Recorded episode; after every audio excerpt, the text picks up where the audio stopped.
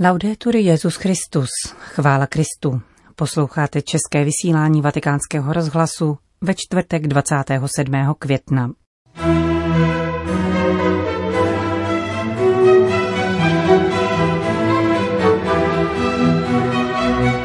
Papež František jmenoval prefekta Kongregace pro bohoslužbu a svátosti. Stal se jim arcibiskup Artur Roš.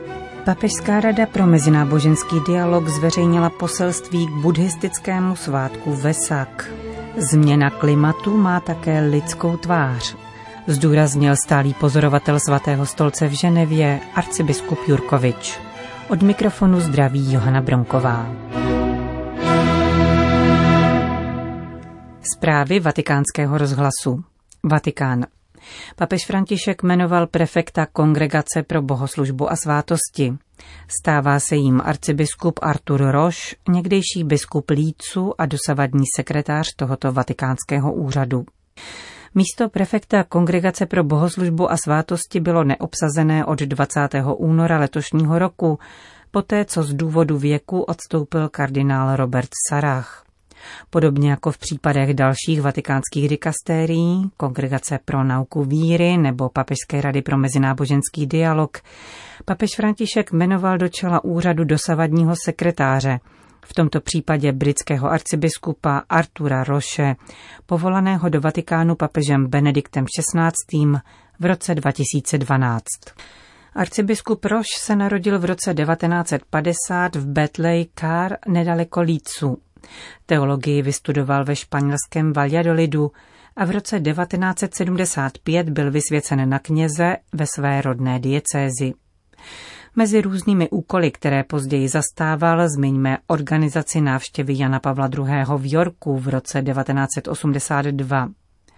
V letech 1991 až 1996 studoval na Papežské Gregoriánské univerzitě a byl spirituálem anglické koleje v Římě. V roce 2001 jej Jan Pavel II. jmenoval pomocným biskupem Westminsteru. Krátce na to se stal koadjutorem Lídské diecéze, do jejíhož čela nastoupil jako sídelní biskup od roku 2004. Zastával rovněž roli předsedy Mezinárodní komise pro angličtinu v liturgii, která připravila nový překlad římského misálu, publikovaný v roce 2011. O rok později jej Benedikt XVI. povolal do Vatikánu jako sekretáře Kongregace pro bohoslužbu a svátosti. Na uprázdněné místo sekretáře této kongregace jmenoval nyní papež František monsignora Vittoria Francescu Violu, biskupa italské Tortony, kterému zároveň udělil arcibiskupskou hodnost. Více sekretářem byl současně jmenován monsignor Aurelio Garcia Marcias, dosavadní ředitel úřadu Kongregace pro bohoslužbu a svátosti, který byl zároveň jmenován titulárním biskupem Roddonu.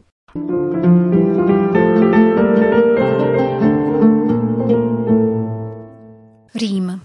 Papež František zahájil 74. plenární zasedání italské biskupské konference, které projednávalo zejména otevření synodálního procesu v italské církvi. Papež hovořil z patra a věnoval se trojici témat. Kromě již zmíněné synody upozornil na nutnost větší pečlivosti při výběru kandidátů kněžství a ocenil pokroky v chodu diecézních soudů.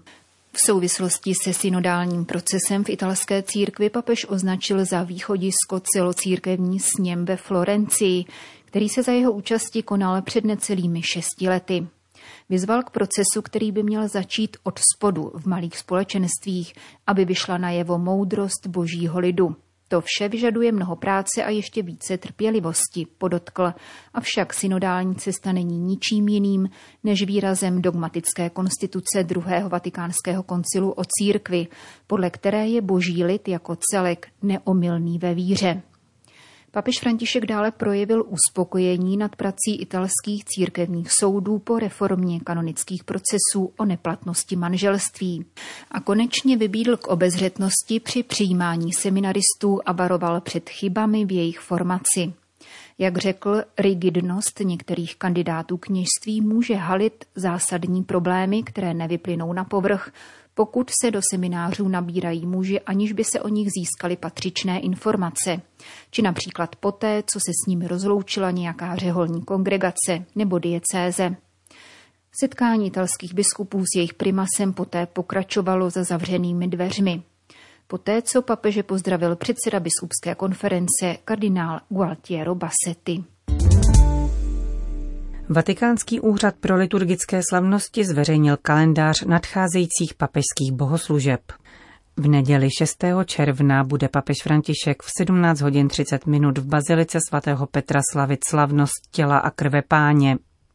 Po mši svaté bude následovat eucharistický průvod na německý hřbitov Campo Santo Teutonico v těsné blízkosti svatopetrské zákristie, kde papež udělí eucharistické požehnání. Je to poprvé, co se procesí Corpus Domini uskuteční touto formou. Papež jako římský biskup v minulých desetiletích předsedal slavnostní mši před svou katedrálou, bazilikou svatého Jana na Lateránu. František a před ním už svatý Pavel VI. se od tradice odchýlili například tím, že se vydali do Ostie nebo do dělnické čtvrti Říma. V úterý 29. června na slavnost svatých apoštolů Petra a Pavla, patronů města Říma, bude papež předsedat mši svaté od půl desáté dopoledne v bazilice svatého Petra. Během obřadu požehná pália nových arcibiskupů metropolitů. Vatikán. Příští pondělí povede papež František ve vatikánských zahradách modlitbu růžence, která završí celoměsíční modlitební maraton. Na němž se podílelo 30 mariánských svatyní po celém světě. Modlitbu za ukončení pandemie a návrat k pracovním a společenským činnostem svatý otec zahájil o prvním májovém večeru před ikonou Pany Marie, Matky ustavičné pomoci ve vatikánské bazilice.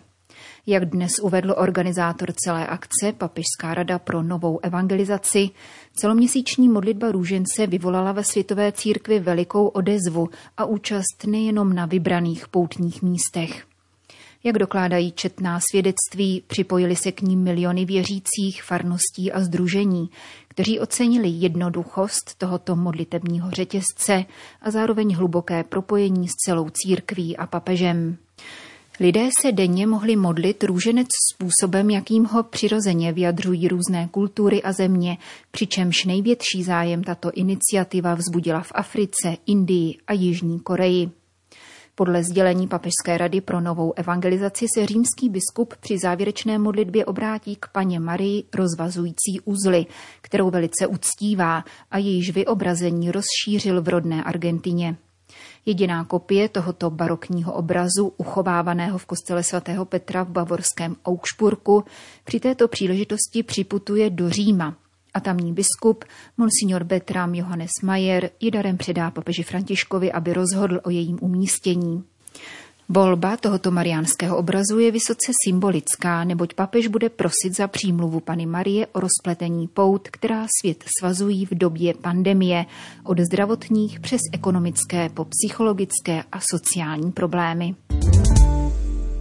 Vatikán. Změna klimatu a její důsledky pro migraci mají lidskou tvář a představují otázky, na které musí celé mezinárodní společenství reagovat kolektivně a koordinovaně. Zdůraznil to arcibiskup Jurkovič na sympóziu o klimatické migraci před 26. konferencí smluvních stran.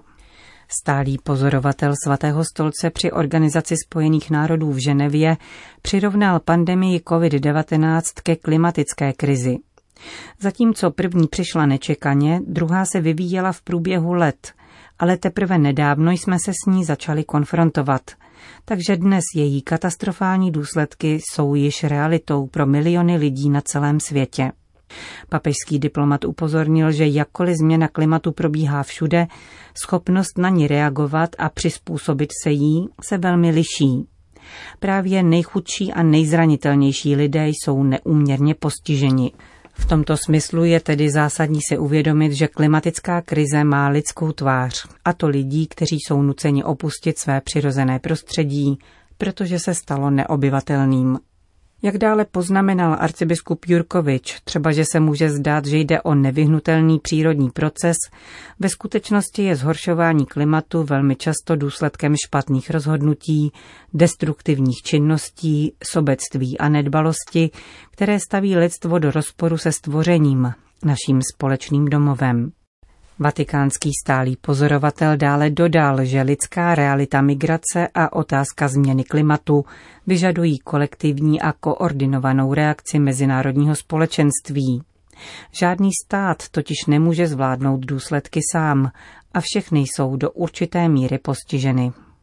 V souvislosti s přípravou 26. konference OSN o klimatu, která se bude konat v listopadu ve skotském Glasgow, arcibiskup poznamenal, že je nezbytné bezodkladně se zabývat lidským rozměrem změny klimatu, protože, jak nedávno připomněl papež František, máme ekologický dluh vůči přírodě samotné i vůči lidem a zemím postiženým zhoršováním životního prostředí a ztrátou biologické rozmanitosti způsobenou člověkem.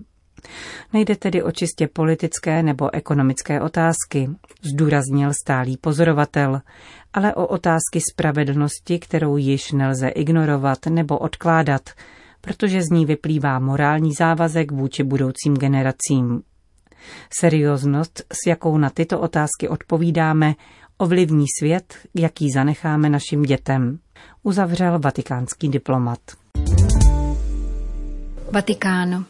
Papežská rada pro mezináboženský dialog jako každoročně zveřejnila poselství k buddhistickému svátku Vesak, který připomíná narození zakladatele tohoto náboženství. Svátek Vesak podle rozličných buddhistických tradic připadá na různá data. Letos se však ve většinově buddhistických zemích převážně slavil 26. května. V encyklice Fratelli Tutti papež František poukázal na naléhavost univerzální soudržnosti, která by lidstvu umožnila společně překonat tuto vážnou krizi, neboť, jak zdůrazňuje, nikdo se nemůže zachránit sám, čteme v úvodu poselství. Kardinál Miguel Ángel Ayuso Gishot, předseda Papežské rady pro mezináboženský dialog, dále připomíná, že blahopřejná poselství ke svátku Vesak jsou tradicí trvající více než 25 let, která upozornila na mnohé sdílené hodnoty a podpořila kýženou spolupráci, zejména v těžké době, jakou je ta nynější. Utrpení vyvolané pandemí nás přivedlo k vědomí o vlastní zranitelnosti a vzájemné provázanosti. Jsme povoláni k tomu, abychom odkrývali a uváděli do praxe solidaritu obsaženou v našich příslušných náboženských tradicích. Buddhistické učení o Brahma viháře nám poskytuje stále platné poselství o vzájemné pospolitosti, podpoře a činné péči. Když hovoří o meta, tedy nezměrné přátelské něze vůči všem bytostem, vybízí své následovníky k pěstování bezmezné lásky ke každému. Tak jako matka svým vlastním životem chrání své dítě, právě tak by měl každý vyzařovat laskavost do celého světa, praví Meta Suta. Kež tedy dramatická pandemická situace posílí naše přátelské vztahy a ještě více nás sjednotí ve službě lidské rodině, uzavírá kardinál Ayuso Gishot. Vatikán. Zatímco ve Vatikánu dosud probíhá proces v kauze domělého zneužívání nezletilých v malém semináři svatého 50. Papež František prostřednictvím tiskového střediska informoval, že tato instituce od září přesídlí za vatikánské hradby, aby se mladí seminaristé rovněž fyzicky přiblížili k městskému kontextu, v němž studují a věnují se mimoškolním aktivitám.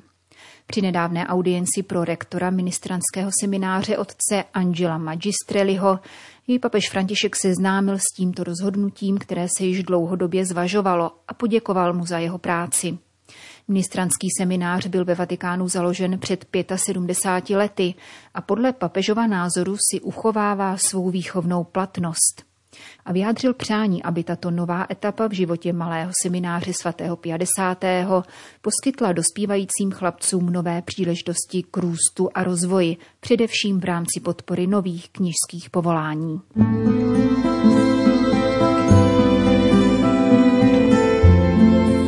Končíme české vysílání vatikánského rozhlasu.